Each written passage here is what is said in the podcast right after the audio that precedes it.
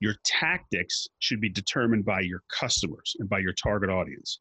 They should pick your tactics because they're the ones who you need to connect with. So you should be listening to them and the way they want to connect with you, communicate with you, share content, consume content. That's what your tactics should be. You're listening to Real Marketing Real Fast, the only podcast that brings you unfiltered, undaunted, insider information on the latest tools and technologies for online marketers. Prepare to dive deep into marketing myths, breakthrough models, and cutting edge strategies that will have an immediate impact on the growth of your business. And now, here's your host, marketing expert Doug Morneau.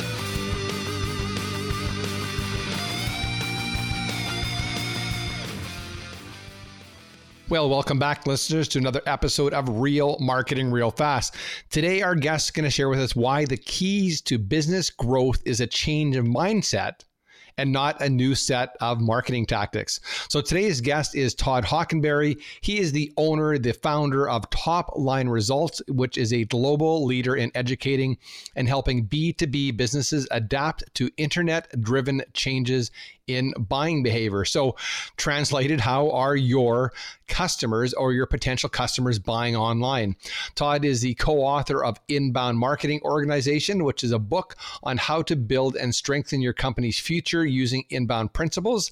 And it's scheduled for release this April. So, the book is probably already out and it was uh, published by John Wiley and Sons. In his book, Todd shows leaders how to build their community, their company's future around inbound marketing principles strengthen the, the structural foundations that are necessary to deal with the changes in buyer behavior. Todd helps business owners like you and I understand that mission matters, culture is destiny, and that the way that the prospects and their customers want you to market to them, sell to them, and service them is changing. And most importantly, what you should do about it. So I would like to welcome Todd to the Real Marketing Real Fast podcast today. Hey, well, Todd, I'm super excited to have you on the podcast today. So, welcome. Thanks for having me, Doug. I'm very excited to be here and talk to you today as well. Well, it's interesting to see that um, you know you're working in the you know a very similar space, and you're working the B2B leaders and uh, helping them to drive sales and work in the marketing field. It's an area that I absolutely love. So, why don't you share with our listeners just a little bit of background on yourself and how you kind of got to you know this space in your life? Yeah, I started out in the factories of uh, central United States in the in the flyover territory in the automotive industry, and, and uh, kind of cut my chops working uh, industrial and manufacturing companies. And uh, about ten years ago, in the middle of the Great Recession, I found myself uh, looking for a job, and I said, "I'm never going to have another job again." So that's when I started. I started Top Line Results with my wife, and uh, what we did was we started out with the premise that companies uh, were going about growth wrong and, or that they were doing it in a way that was kind of traditional and things had changed. So we've spent the last 10 years working with companies directly on helping them understand uh, what we would call inbound, right? So inbound from a marketing perspective is often thought of as, as kind of the HubSpot inspired methodology where you create content, you, you optimize websites, you do landing pages and you share offers and, and all that stuff is great. But what we realized a long time ago uh, is that inbound was a lot different than that, or it was a lot more than that. Really, what it was was a reaction to the way we had changed as buyers. And again, this is not news to your audience. They know that buyers have changed, but um, just as a matter of kind of understanding where we came from, we started to take those ideas into the sales department and into the service department and kind of thinking about how this should impact the entire company. And that's where the book came from uh, that came out last year, Inbound Organization. And it's just about that, right? And it's about taking those ideas to the entire organization. And that's really what we've been working on. And we put a name to it and we have a book now. And that's really where we focus our time. And we help companies understand inbound and how it impacts everybody in their entire organization. Well, and I don't want to pretend that I understand how buyers have changed. I mean, there's so many changes and there's so much new stuff happening on social, and it seems like there's a new platform every day, and the rules and the platforms are changing. So, do you mind sharing just a little bit on how customers shop and how they buy, how that has changed, just to make sure that we're clear and we're on the same page as you? Absolutely, Doug. Um, I'm going to give your audience a story. I like to talk in stories a lot. You'll, you'll learn that about me. A couple years ago, I was working with a manufacturing client of ours in Indiana And they had an open house where they invited all their customers to come in and prospects to see the newest and latest and greatest equipment. And uh, this equipment was started at around a quarter of a million dollars and went up to a million dollars. This was not small ticket items or transactional things by any means. This was a very large considered capital equipment purchase. I was standing there talking to the owner of the company that was our client, and another gentleman walked up and there was a new product sitting there. It was a laser, and it started at a half a million dollars. And the guy walked up and said, Hey, who's your sales guy that I can talk to about getting a proposal for one of those? I want to buy one. I've done all my homework and I've eliminated everyone other than you and one other company. And I just really want to work out the details of the deal. And I kind of I, I took this example as really the, one of the best ones I could think of because uh, we think of inbound and we, we look at our phone and we know Amazon and all these things we know are obviously different from a consumer perspective. But it just was really, that story really hammered home to me that, the, that even in large capital equipment considered purchase situations, somebody who was already a customer of my customer did ne- never reached out to my customer about this piece of equipment to talk to them until they had eliminated everyone other than two potential options. That told me that everybody, including large considered purchases, really has changed how they buy. So you, you know you change how you buy services and you buy groceries and you might get them delivered or pick up or all the app driven kind of buying we do. But you don't normally think of half a million dollar pieces of capital equipment being affected in very much the same way. So that's what I think has changed. And that's why um, companies need to respond in a different way because this isn't just about marketing anymore. This isn't just about sales anymore. It's about how you think about your entire company. It's everybody starting with your mission and your strategy and your leadership and how you allocate resources, how you structure your business, who you hire, how you deploy them. It, it really affects everything. It's not just about marketing anymore. It's about how you really run your entire business. Well, in that example that you gave, so where do you think the missing link was? Why do you think that that transaction? I mean, obviously they were they were fortunate that they short, were shortlisted, but I mean, it could have gone the other way. They might not have made the cut, and they wouldn't even have known they lost the the new sale from their existing client. Doug, you're exactly right, and uh, they were fortunate in that case, and they did win the business in that case. But what would have happened if they hadn't been shortlisted? That my client would have never known that someone who they already were working with and had sold equipment to was considering buying this new type of laser. They would not even have known.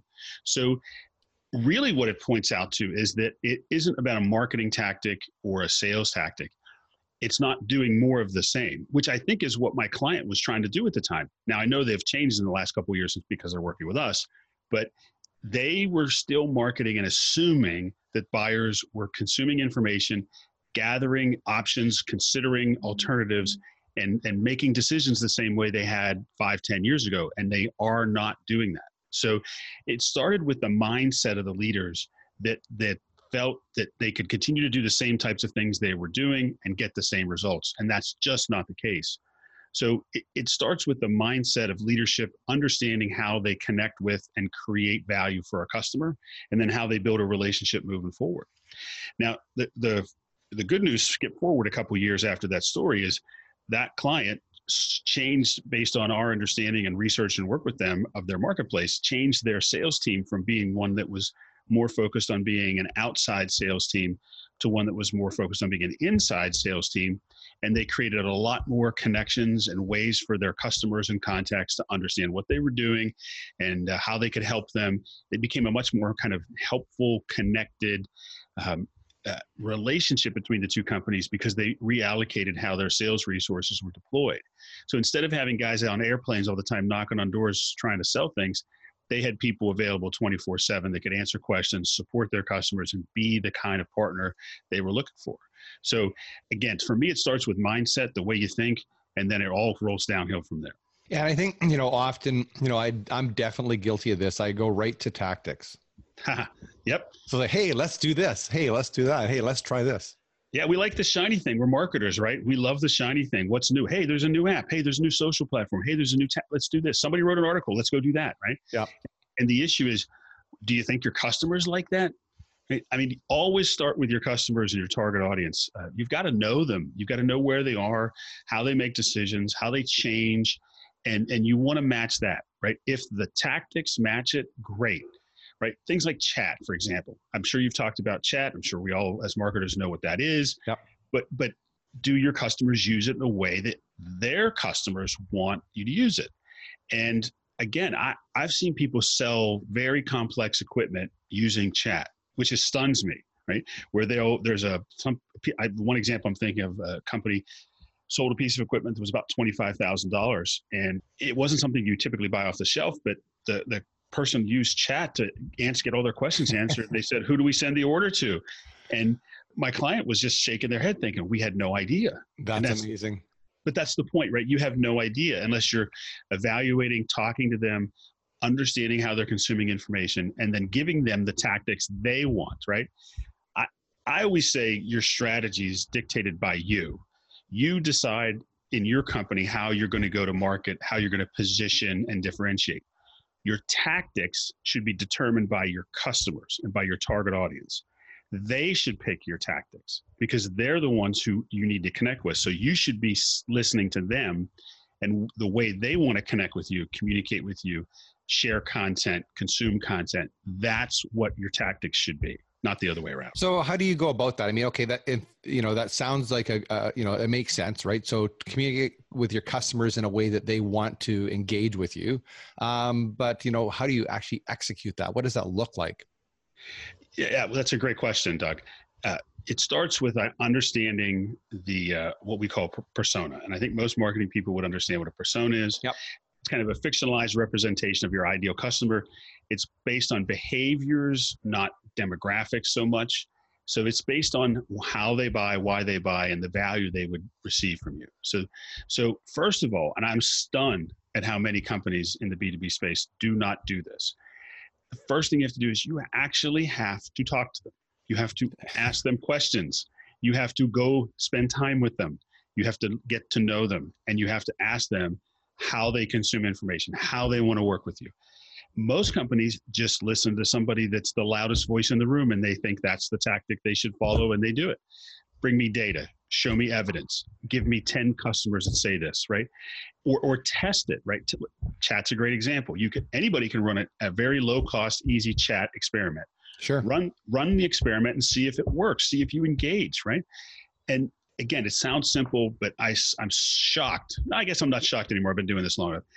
I'm surprised continually how often companies miss that point. And that's a big part about what we do with clients is we'll go out and interview their customers, their target audience, we'll interview prospects, and we're going to try to figure out not what they want to buy, but yep. how they want to buy. Big difference.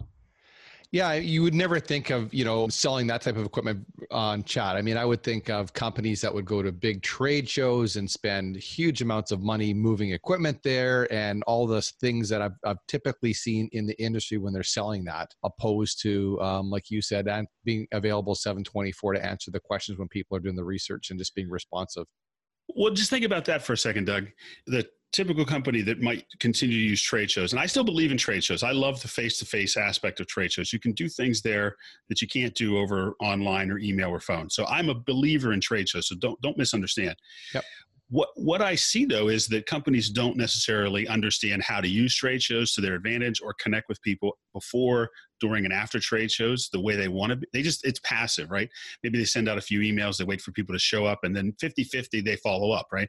That's the data. The data says that only half of roughly half of trade show leads are ever followed up on, which is stunning, but it's true.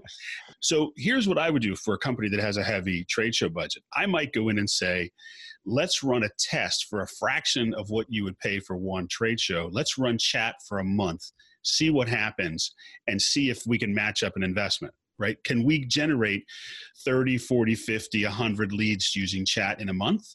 And does that compare favorably cost and ROI with a trade show, right? If you're using yeah. a good if you're using a good CRM, you can track those leads over time. Whereas, so for example, like a trade show, if you have a, a six month sales cycle, for example, you have to wait six months until after that show before you have any idea whether it's been effective or not. You probably have to wait a year. So now you've invested in that trade show again the next year before you really even know whether last year's worked. Yep. Whereas something like chat, you could you could get a much faster judgment of ROI and whether it's effective. Again, that that's that's just an example, but I I would be talking to my prospects and customers. I would be interviewing them regularly and not just about did you like the product did you get it on time was our service guys good or was our training people did they answer your questions i would be saying you know how did you find us? Where did you look? What other things did you evaluate? What social media do you pay attention do you use linkedin? What bloggers do you read? What i mean i just don't think enough people are asking these kind of questions of their tar- target audience. So we've seen big improvements in our clients when they do this and they really develop a good persona project and, and really dig in. And when they understand that behavior about how companies consume information and begin the process of changing, all of a sudden now it changes the whole way they think about marketing, right? It's not just how much stuff can I throw out there, it's what's can I put out there that's the most helpful and the most effective and that people actually want to consume. So now we're getting back to the idea of inbound, right? Yep. The, idea of, the, idea, the idea of inbound is you create content and marketing that's so attractive that people want to consume it. They're looking for it. They want to he- hear it, read it, see it, listen to it. That is not just a marketing function anymore. Companies need to think of their entire business that way. How can we make our business so attractive in every way that not only do we attract the best customers, we attract the best employees, we attract the best partners, the best suppliers, the best collaborative companies, right? Are you the center of some ecosystem that's attracting people to you? Or are you just standing there you know, still shotgunning the world and chasing the shiny thing and hoping it works. well, when you say it like that, I mean, it makes so much sense. I mean, I love trade shows as well because I love to get face to face, and nothing I think builds a deeper relationship than sitting across the table or, or, or, shaking someone's hand and having a chance to have a conversation. But like you said, if you're looking at your sales process from a holistic view, like a 30,000 foot level, um, maybe there's some stuff you can do before, during, and after the trade show in, in, you know to your point in terms of communication that will um, accelerate the sales cycle will you know put you higher on the um, the prospects you know uh, list of um, potential vendors? No question. I, I think that face to face is um, irreplaceable. It's and it's more valuable today because uh, people try to get away without doing it right? They want to use technology in, in place of relationship and it doesn't work. And the I, other thing is that it's going to i think that the good news bad news is i mean because like i've, I've already admitted i'm a i have a, an issue that I, I like to execute tactics like that's just what i like. I like strategy and and going outbound and driving driving sales is that you will probably identify stuff that you don't need to do anymore. You're going to talk to your customers like you said and they're going to give you a list of where they spend their time, how they do their research, and how they want to consume your content. And you, I'm sure there's things that are going to bubble up. You're going to take your marketing department and say, you know, none of our customers are on pick a platform. None of our customers are on Pinterest or they're not on Instagram. So while we have this nice present and we're producing all this content, it's not serving them. That's right. That's right. Uh, one of the things I'll do. Uh, here's a takeaway for your audience. This is this is a good test. I, I always like to use look at your website, look at your clients' websites, and see who it's meant for. Right? Is it talking to the CEO, the designer? Is it talking to internally, or is it t- talking to the, a real person? Right. So if I go on, a, on your website, for example, we've been talking about equipment, so I'll use an equipment manufacturer, and all I see is equipment, or I see your factory. I know you're thinking about yourself. This is about this is what you think is important. You think that our equipment is important, or, or our factory is important, and the reality is they are important, but not to website visitors up front. They're important later on in the process, but up front, it's about them and and if your website is not talking about your customers your ideal audience your persona how you help them change how you improve their business how you improve their lives how you help them reach, reach their goals then you're missing it. That that's always the clue that i look for first to see if people really are thinking this way. Because if a website looks like that then i see a company that's not thinking the way modern buyers want them to think well, I thought for a minute there you were going to actually say that you're looking at my website and that's what you noticed. So, um. no, no, no. You you do a good job talking about your audience and how you help them, which is it's it's not that hard to th- to do. Well, it's, it is hard to do, right? It's hard to get out of your own head and think that you know you're really not a marketing agency. You're in the I'm here to improve your life, grow your business, and show you how to get more customers' business, right? Right. So yeah, and I just had the conversation with the copywriter a couple days ago. I said, "You need to rewrite all my copy," and he said, "Why?" I said, "Because I'm too close to it." And I said, "When I looked at it, it's all about me, and and no one cares about me until I can solve their problem. So you need to get rid of me and put them there. And then when they're interested uh, enough to say, "Hey, should I work with this guy?" Then they'll find out about me. But until I address their problem, they don't care. Yeah, it's it's exactly right, and it, it's hard to do. You're right; it's hard to get out of your own head. But doing a persona uh, exercise like I described and really making it a priority to understand customers and where they're at and how they buy is is the thing that'll separate you from your competition. Uh, most leaders of businesses, they'll when they talk to customers, they talk about product or the service. What do you need? They, they don't think about how they consume that service or how they they become in, introduced to it. Right? It's not. And again, if people are using the internet and content as a way to introduce themselves to companies, then that's you and your business at the front end of this process. And even if somebody refers you to, to someone else, you're going to go and look at their website, right? So your website's you. And if it's yeah. all about, if you're talking about yourself, it's like you said, right? Who cares? I, I mean, I mean, think of all those emails you get or spam requests you get through LinkedIn or emails, right? Just give me 15 minutes on your calendar. I've got this great new widget or app. You got to have this. it's like I say no every time. Yeah they never talk about me, right? How hard would it be to look me up? I'm all over the internet, right? Type Todd Hockenberry and you're going to find me everywhere. Uh, you would learn a ton about me, right? How how hard would it be to position your your your cold call outreach to me in a way that was in the context of me, my business, and where I'm at, right? If you do that, you might get my attention. But if you don't, I have no time for you. Well, I think my favorite response on LinkedIn, because I'm, I'm pretty active on LinkedIn, is when people request to connect with me. I have one of my VAs, and we have a list of criteria that they look at with the request to either approve or not approve a new connection request. And then after the, the we connect with somebody, um, she sends out a personal note basically that says, Hey, thanks, Todd, for connecting. Was there anything that you're looking for on my profile that you couldn't find? Is there a question I can answer? If you want to have a conversation and share about your business, what you do, and see if there's an opportunity to talk uh, down the road. Here's a link, and I get a response back saying, "Hey, you know, great to connect with you. What what do you do?" Thinking, are you, are you kidding me? You're on my profile. I sent you a note back about kind of what I, what I do. But eh, like you said, they didn't read it. It's just somebody going through the numbers. Like, let's see if we can hit 100 accounts a day, and we're just going to cut and paste the same message, and it's just waste your time, waste my time, and nobody's getting a result out of it. But Doug, that's the key, right? That's the point. That's that's a mindset. That's lazy marketing, right? Yep. Is it's easy to buy a list and spam people. It, it's easy to just ask you to do the heavy lifting, right? But I don't have to, right? I've uh, that information's out there. You better do your homework, and you better build some context and some value before you reach out to me. And that's the that's exactly the, the what I'm talking about. Is there's a mi- mindset amongst way too many people that says it's okay to just interrupt people and and hit them with boring messages and bad phone calls and that's still okay i, have a story in my in the book inbound organization about our, my car dealer and and again long story short they just kept sending me emails and phone calls about uh, my car was three years old and they wanted me to turn it in. And they kind of gave me this bogus the thing saying there's this high demand for your model and we'd like you to come in and give you an estimate. And all they're trying to do is churn me right? Sure. And I kept telling them, I buy and hold my cars. My last car, I drove 250,000 miles. I'm keeping yeah. this car for another two years, and I'm going to give it to my daughter who's going to graduate from college. So she's going to drive it for four or five years. So I'm going to drive this car for, it's going to be driven for a couple hundred thousand miles.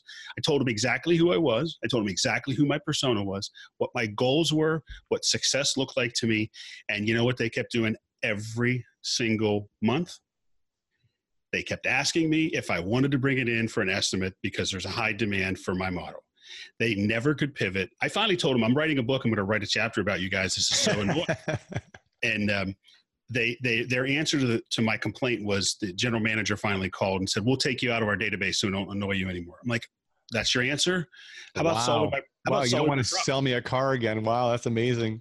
So, so the the end of that story is I went to another car dealer and to get my service done, and uh, I went in and dropped it off and stayed there. I was doing some work, and uh, this young lady walked over to me and said, "Mr. Hockenberry." I said, "Yes." She said, "There's a high demand for your model. We would love to have you talk to Bob over here in the estimating department to give you a quote for your car. We'd love to see if you're interested in trading it in." I was like, "Holy cow! They must have all gone to the same class." yeah, same seminar this is a person who's standing there talking to me face to face. And I said, no, I'm the buy and hold persona. I keep my car for 200,000 miles plus. But I gave her the same story. And she said, oh, nice to meet you. And turned around and walked away. That is, that is all, that is not her fault. She's been poorly trained and given a bad system. That is leadership's fault. People that run these businesses don't think enough about their customers, don't care enough about their customers to understand how freaking annoying their marketing and sales are to us. They don't care enough to, to dig in and, and really understand what they're doing to their customers. That, that's really what it boils down to. Leadership, it's just a leadership issue. Leaders need to understand that they can no longer tolerate their marketing departments, sales departments, or service departments being annoying, incompetent, spammy, interruptive. If you do, guess what? How hard is it? How hard is it, Doug, for you to find an alternative to anything today? How hard is it? No, yeah, you're right. It's it's easy. I mean, I can go online in in a few minutes. I could actually do that while I'm, you know, the car dealership example. I could do it while I'm in the dealership. Exactly. So why would you think that you can get away with the same garbage marketing and tactics? Why? I don't know why. I'm, I'm not asking you, but I'm asking the world. Why do you think you we're going to tolerate this? We we don't have to tolerate it anymore. We're not going to tolerate it. I don't, and I don't, I don't. I counsel leaders and owners of businesses that if this is not the number one thing on your board agenda in your in your senior leadership meetings, then you're going to make a mistake and somebody's going to eat your lunch, because it doesn't matter what product you're talking about or service you're talking about. It doesn't matter if your quality is good or not good. If you're not giving your your customers a great experience, they're gone. Right? Yeah. I I love my car. I love it. It's a great car. I hate that dealer, right? So I'll go find an alternative, right? And I'm and again, I, the one I'm going to now is okay. They don't bug me too much with the phone calls and emails, but if they go over the line, I'll go find another one, right? Yeah. I don't I don't understand why people don't realize that anybody can do this with any product or service, right? So this experience piece is what matters more to differentiation and, and long-term customer success than your product or your service, or your quality or the features and all that stuff. It's this experience piece that makes the biggest difference to growing and staying uh, at the top of your game in your marketplace. Yeah, and like you said, it's knowing who your what the buyer persona is. I mean, I'm not going to share my sales story with you, but there's been a few situations where we've left when we've been face to face because the um, the salesperson clearly didn't know who the buyer was. My wife and I were out buying some consumer products, and I said, "Don't talk to me. Like I, I'm I'm just here for support, and I just happen to have you know the credit card today, not her. So quit talking to me. I'm not buying. And uh, we left, and the guy's going, well, Why are you leaving? It's like, I'm not the buyer. like I told you, I was polite enough to tell you in the middle of your sales pitch, quit pitching me. It's not for me. And you clearly didn't hear. So we're leaving. Um, so yeah, it's it's a it's an interesting marketplace, and you're right. Um, people have lots of choices, and you know, not to mention all the new uh, upstarts and technology that are there to make it easier for you to find the alternate ways to shop. Well, Doug, I have a warning for your audience. I have three teenagers, actually two teenagers and a 20 year old now. And I actually teach a class in a college here in Florida, Stetson University. It's an intro to sales class. And we talk about all this stuff with my students. And these kids are young adults. They're 19 to 20 years old, sophomores and juniors mostly. And I promise you, if you keep marketing like this, you might get away with it for the guys like me that have some gray hair. But if you try that with these this generation coming out, you're dead. I mean, you're dead. To, you're dead to them in every way you can be dead. Not only you dead to them, you're dead to everyone that knows them. And as soon as these the younger generations, can, oh, and they're coming already, right? 20, 30 somethings, they're in the workplace, they're buying, they're not going to tolerate this stuff, right? They have no loyalty to you if you even if you've been selling to their company for 10 20 years. They're gonna you, you make them mad. They're gonna go on the internet. They're gonna they're gonna rate, rate you review you. They're gonna it's it's not gonna be good. You, you, companies need to get it. And and it's not just marketing. I, say, I keep hammering the you know the idea that it's got to be leadership. Leadership has to understand that this isn't just marketing anymore it's how you run your business so if I pushed back and said, okay, uh, you know, uh, I hear what you're saying, but you know, isn't that going to take a big investment and a lot of time for me to turn that around? Maybe if it, if it doesn't, though, you won't have anything left to turn around. It, it's not a, it's not a wish list thing. It's not a want to anymore, right? It's and the bigger companies are starting to get this right. But I I deal with a company right now that's a three hundred million dollar company, and they have four divisions around the world, and um, they have a sales, uh, they have a marketing database, a sales database, and a service database in each of those four locations. They essentially have 12 different databases, right? So how well do you think they take care of customer service issues, right? It's all this silo stuff, right? It's this sure. horrible, it's this horrible system that that doesn't give any clarity of information to the people that are trying to help these customers. So what marketing learns, sales doesn't know. What sales learns, service doesn't know. And it's it's a horrible system and companies don't are not prioritizing this idea that everything they do has to be creating this experience for people that are used to dealing with things like Amazon. That's who they compare you to when you're dealing with the service issue. You're getting compared to the best companies in the world, not necessarily your competitor in your space. So people's expectations are changed changed rapidly when it comes to every interaction with your company. And if you're not facilitating those conversations and making things easy and sharing lots of content and not putting people on hold, I mean, today, I mean, just another, I, I have a lot of, I could rant all day on this stuff, Doug, but, um, well, I just thought I, I'd, I'd, poke you because I know there's going to be people listening going, yeah, it sounds good, but you know, that's going to be budget and resources and blah, blah, blah. But like you're saying, this isn't, this isn't optional. I mean, it might be if you're five years from retirement, you might be able to stay in the company before it closes. But maybe, if, but maybe maybe it'll last that long so you don't have to change. However but think about think about people that use the the ubiquitous phone tree automated uh, voicemail thing. You know press one for this press two for this press and you get stuck in this loop and you can't get your questions answered. Oh my goodness who does why you do that? Nobody likes that right? The people that company i see so many companies that'll that'll put poor systems out there like that for their customers and they would not tolerate that with the people they buy from but it's, somehow it's okay when they do it Sure. And again, I, I could go on and on and on. We're talking about tactics, right? This is marketing, right? Your connections, your relationships, how the people experience your company, that is your marketing because people share, they comment. This is you know, ratings, reviews, on and on and on, right? This becomes your marketing. And if you're not doing it well, then it, your, your, marketing is going to be poor. Doesn't matter what you say, it, it, your customers and the, and, and the feedback people put out in the world about you is way more powerful and influential than anything you put in your marketing. So again, I, it's a strategic imperative. And if companies don't start adopting what we call the ideas around inbound, then you you run the risk of having a great product and a great service and a nice team, but not the kind of experience that people want to uh, to have with you so they're going to go somewhere else. Well even if you think of yourself in your own industry and you're you're you know you're one of the market leaders the best example i heard uh, was i read a book uh, last year called hunger in paradise and the author was talking about lego and lego being the largest by far in the toy business. And while the executives were kind of puffing their chests about being the biggest and, and having the market share the new ceo comes in and says but we're not competing with the other toy companies anymore we're competing with the kids' attention. So our new competition now is Apple. Yeah. So you're no longer the biggest. Now, how big are you compared to Apple? Well, now you're a drop in the bucket. So you really better step up your game and and your communication with your customer because now Apple's your competition, not, you know, pick another toy company.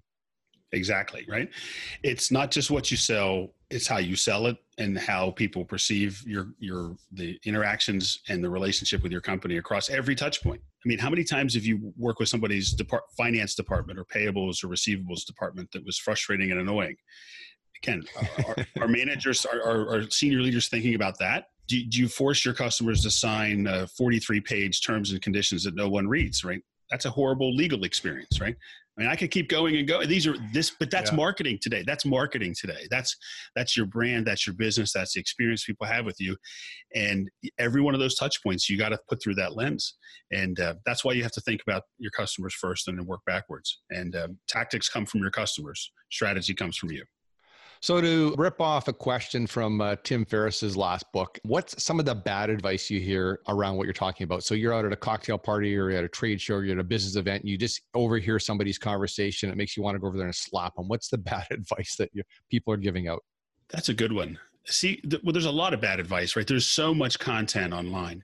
The, the bad advice typically starts with the tactics, like you said, right? It's not necessarily that there's one tactic that somebody might recommend that isn't worse, better or worse. But I hear people say, "Oh, well, we just did some paid ads and remarketing campaign, and we did great, right?" And so the CEO hears that and he goes back to his marketing people and says, "Hey, we need to do a paid ad and remarketing campaign," and and then the guy jumps in, or the lady jumps and does it, right? Yeah. To me, that's the worst advice, right? It's not in any context. And again, that's what we fight against all the time the the shiny thing, right? Chasing the shiny thing, and um, thinking that one tactic that worked for somebody else is going to work for you um, that that's what I would fight back against. And um, I, I, I don't know. I think there's I think there's a lot of a lot of that out there, right? Because the younger marketers are really good at saying, for example, video is hot right now. Oh yeah, you have to do video for everything. Everything has to be video. Every people consume more video than anything else, and and I say, okay, video has a place, but does that mean you drop your kind of your core marketing and and go all video? I I don't agree. I think there's still a really strong place for written content and curated content and you know a well documented story that's written. Um, I don't think video is going to replace those things. Video has a place, I agree, but that that might be one where I think there's a lot of hype going on video, and you know, at the end of the day, if everybody's doing it, then it just looks like everybody's doing it and doesn't have much of an impact anymore, right? My my my comment would be yeah. if you're going to do, do video, can you make an impact with it and not just do it just to do it? Well, and to your point, is is that how your customers want to consume your content? Exactly. I, if they don't want to watch video, then the answer would be no. Now the question uh, now what I would say you would want with video is are there the kind of how to's right that relate to your product or your service right how to set up an account how to fix this how to replace that how to do 10 points of maintenance those are awesome those those are those are kind of becoming table stakes types of content you want to have. Nobody wants to read the whole manual they want the quick start guide right? So you need to do those kind of things but but again what i'm saying is is all your marketing does it have to be video? Do we really care if your ceo is doing a five minute video and talking about how great you are? I don't. I'm out. I don't want to talk about that. I don't want to i don't want to see that. So i think it's just a matter of understanding your audience and what they really want what makes their life easier and giving them that not this kind of, of self-absorbed marketing i think i just made up a term doug that that a lot of people do, right? Where you're chasing tactics, it, it tends to be as much about you as it is about the customer. Yeah, and the term that I hate the most is, "Oh, that's dead."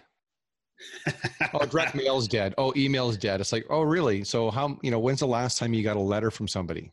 Oh, that's just clickbait, Doug. You know that. It's just clickbait. It's just trying to get people to click on your stuff. And you know, I, I, think I think that's a good right. If you if you think you're you're going to get people to pay attention to you and buy you because you're clickbaiting them into clicking something, I uh, that's not going to work either. I know I, re- I I can't stand that stuff anymore.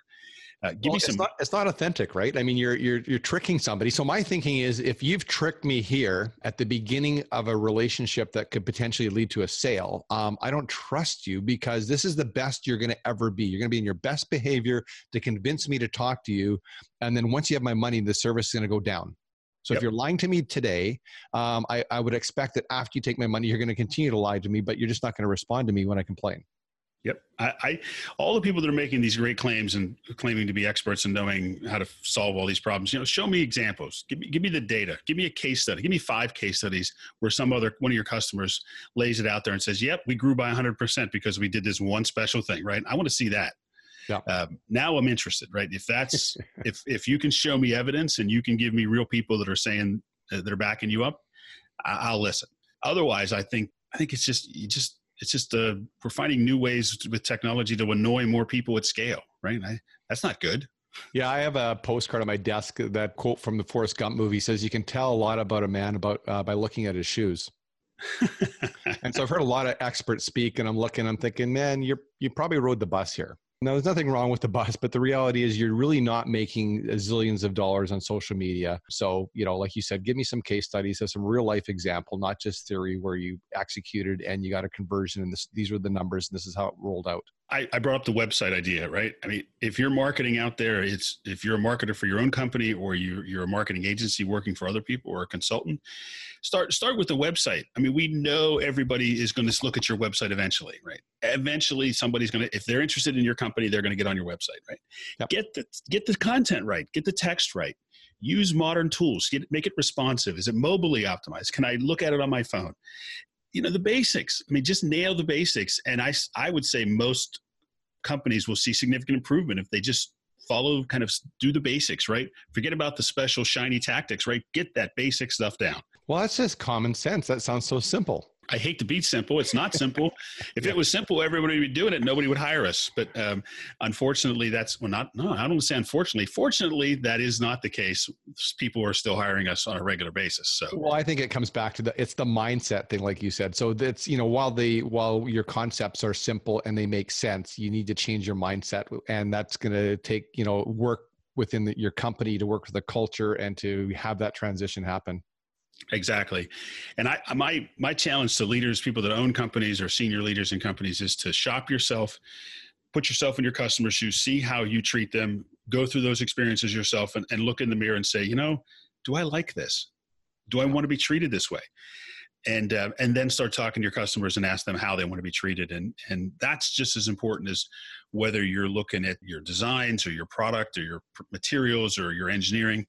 Engineer your relationship as well and as in detailed as you engineer your product or your service. Well, and I say the same thing about the marketing. So, you know, if you subscribe to, you know, if you want me to subscribe to your email list or download your lead magnet or your your offer, your free report or your, whatever it is, you know, how do you want to be treated when you subscribe to somebody else's list. Think about that and then treat people the same way because we have this these two standards like well I, I don't want to be sold every day. I want value. Yet they get into your list or they get on your social media and you just blast them every day with your sales message. Well that's one of the things that we've been working with our clients on is that uh, and this is goes a little bit counter to traditional kind of inbound methodology which is create awareness, top of the funnel type content, convert people by c- grabbing their email on a form and a landing page, and then nurture them to the sale. And I, am not sure that model works much anymore. I, I, I, think we've all kind of figured that out. I mean, we know we're, we know we're going to get nurtured. We're going to get a bunch of emails, and you know what? I think the best prospects don't put their email in for that ebook anymore. How many of you out there have like hundreds of ebooks, PDFs in your on your computer that you've never opened or read, but you somebody now magically has your email, right? Yeah. I would say look at those and see, add up the ones you've actually purchased from. And I'm going to tell you the answer is really, really small, if any. So my suggestion is this would be another takeaway for the audience, I think, is is think about when you ask for that information and why you want it. And why are you looking for it up front if that isn't a pathway that your customers say is the one they want to follow? Why don't you just share all of your educational content put it all out there. And when they're ready give people opportunities to connect with you when they're ready to talk to an expert right? They don't want to talk to your lead nurturing emails. They want to talk to somebody when they're ready right? and you can't make them ready. You can't force them to be ready. You just need to be there and available and ready when they are with whatever connection methods they want whether it's phone whether it's chat whether it's whatever right text, you name it, right? Give them all the opportunities that you can to connect with you. And then when they're ready, they'll reach out. But I can tell you this I signed up for probably thousands of lists over the years and gotten thousands of emails. And there's maybe five that I can think of off top of my head that I actually care about and listen and look for. The rest are garbage. They go in a spam folder or I've unsubscribed from them already. Yep, totally, totally agree. I just uh, did a podcast episode on uh, people unsubscribing and saying, if you don't like my content, do me a favor. Don't just let it go to your uh, inbox. Just unsubscribe. I'm trying to find a tribe, add value to your life every day. And if I'm not speaking your language, you know, no hard feelings, just move along, do everyone a favor. Less junk in your box helps my deliverability. So thank you for uh, joining, but uh, happy to see you go and find a better place. Yeah, and and good inbound marketers are, are doing that, right? They're cleansing their lists. They're they're making sure people are opted in. If there's not in, no engagement, they're giving people a chance to re-opt in, or if they don't re-opt in, they take them out. Right? It's exactly right.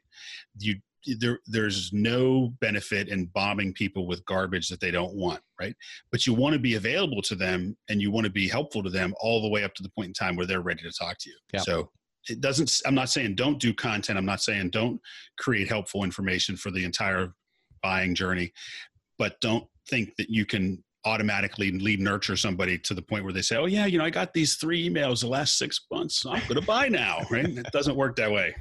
Uh, that's funny. So, a couple of questions, and I'll let you get back to uh, doing what you do best, and that's uh, helping your customers make more money. Who's one guest you think I should have on my podcast? One, I can think of a bunch, but I'm gonna I'm gonna suggest my co-author Dan Tyre, co-author of the book Inbound Organization. Dan's a senior uh, sales executive at uh, at HubSpot, so he's kind of in the selling in the inbound world and he has a really interesting take on on marketing and customers today and um, he's even more energetic than i am he makes me look like i'm falling asleep and last question uh, where can people find you and get more information and connect with you well, they can find our website. It's top-line-results.com.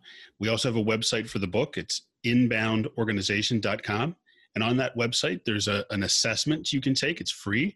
I don't ask you for your email at the end. if you if you want me to send you the PDF, I will. But I you can get the results of the assessment without me taking your email. There's a hint. So no risk at all. You're not going to get spammed by us. And um, I love LinkedIn. I'm, I'm, very active on LinkedIn. It's uh, just my name, Todd Hockenberry. Feel free to reach out to me. Uh, if you listen to the show, if you like what we talked about, I'd love to connect and talk to you some more in, uh, on that platform. Well, excellent. Hey, thanks so much, Todd, for taking time. I really enjoyed the conversation, and uh, we could have this conversation. I could talk to you for a, a lot longer, but uh, in respect of our time in the podcast, uh, we'll connect offline and carry on the conversation. So, thanks for sharing with our audience. Oh, my pleasure, Doug. You got my heart rate up. I'm all excited too. So uh, remember, I hope your audience remembers, right? Put yourself in their shoes, and if if what you're doing thinks is something you would like, then keep doing it. If you don't like it, stop doing it. Absolutely. So there you go, listeners. There's uh, lots to think about. And the great news is none of this stuff is tactic driven. It's not beyond your reach. It's uh, just really a decision, like uh, Todd said, to change your mindset and get in the minds of your customer and how they want to communicate and be communicated with you. So thanks for tuning in. Uh, don't be shy to subscribe to the podcast on iTunes. Leave us a review or a comment. I will transcribe these notes uh, of this episode and I'll make sure that we've got all the links to Todd, his new book, Inbound Organization, and uh, his social media site. So thanks for tuning in and I look forward to serving you on the next episode. That's all for this episode of Real Marketing Real Fast. Now it's time to take your marketing to the next level by visiting DougMorneau.com and downloading our advanced marketing white papers, as well as exclusive resources based on today's episode. That's DougMorneau.com. Until next time, we look forward to serving you right here on Real Marketing Real Fast.